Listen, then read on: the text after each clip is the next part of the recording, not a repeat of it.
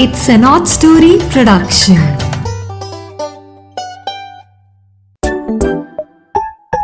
Hi friends Neera की नैया आपके लिए हाजिर है।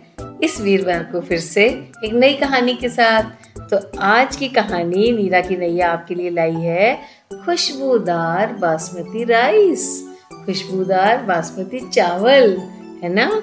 तो ये एक इंटरेस्टिंग नाम है। क्योंकि इस कहानी में है भी बात चावल की।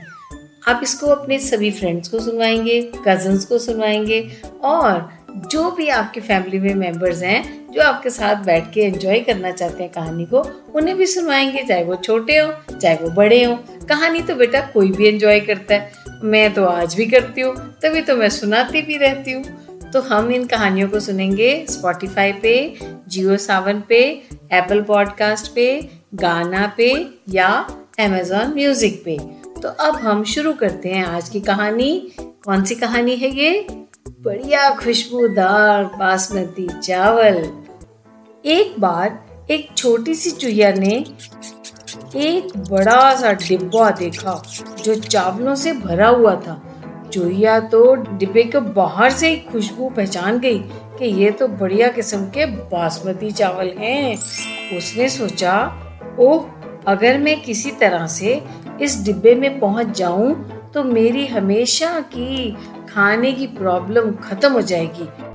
वह पास के बड़े और छोटे डिब्बों पर इधर उधर फुदकते हुए, चढ़ते हुए, लटकते हुए, कभी किसी बिजली की तार को पकड़ के करते करते चावलों के डिब्बे के मुँह तक पहुँच गई। फिर क्या था? उसने देखा, एक तरफ़ से डिब्बे का ढक्कन थोड़ा ढीला था। उसने अपने मुँह से ज़ोर लगाना शुरू किया और दोनों हाथों और पैरों से भी ज़ोर लगाया।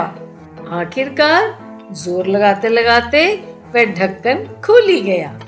चुहिया ने एक लंबी सी सांस अंदर खींची। चावलों की खुशबू सीधी उसके दिलो दिमाग तक चली गई। वह छलांग लगाकर डिब्बे के अंदर चावलों के ढेर पर कूद गई। हाँ आज उसकी खुशी का ठिकाना न रहा था। वह तो जैसे सातवें आसमान पर थी, कभी इधर लुढ़कती तो कभी उधर लुढ़कती।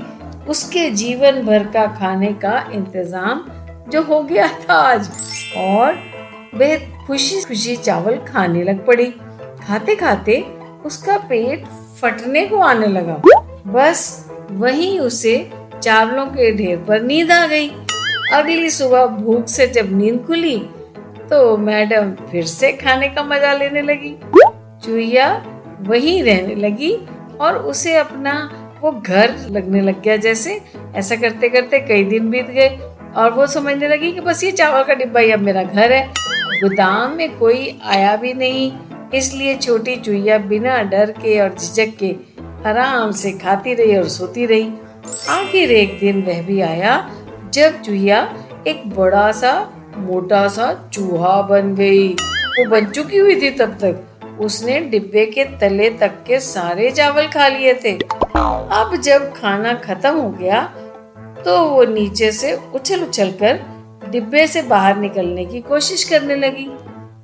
आखिरकार उसे अब समझ में आया कि मैंने एक आसान तरीका अपनाकर अपनी ज़िंदगी में क्या गलती कर ली है? Oh, no.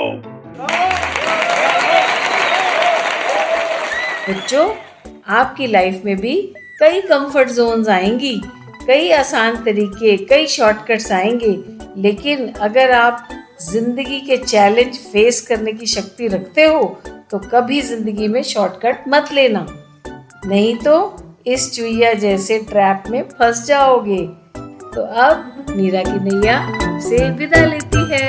Bye bye.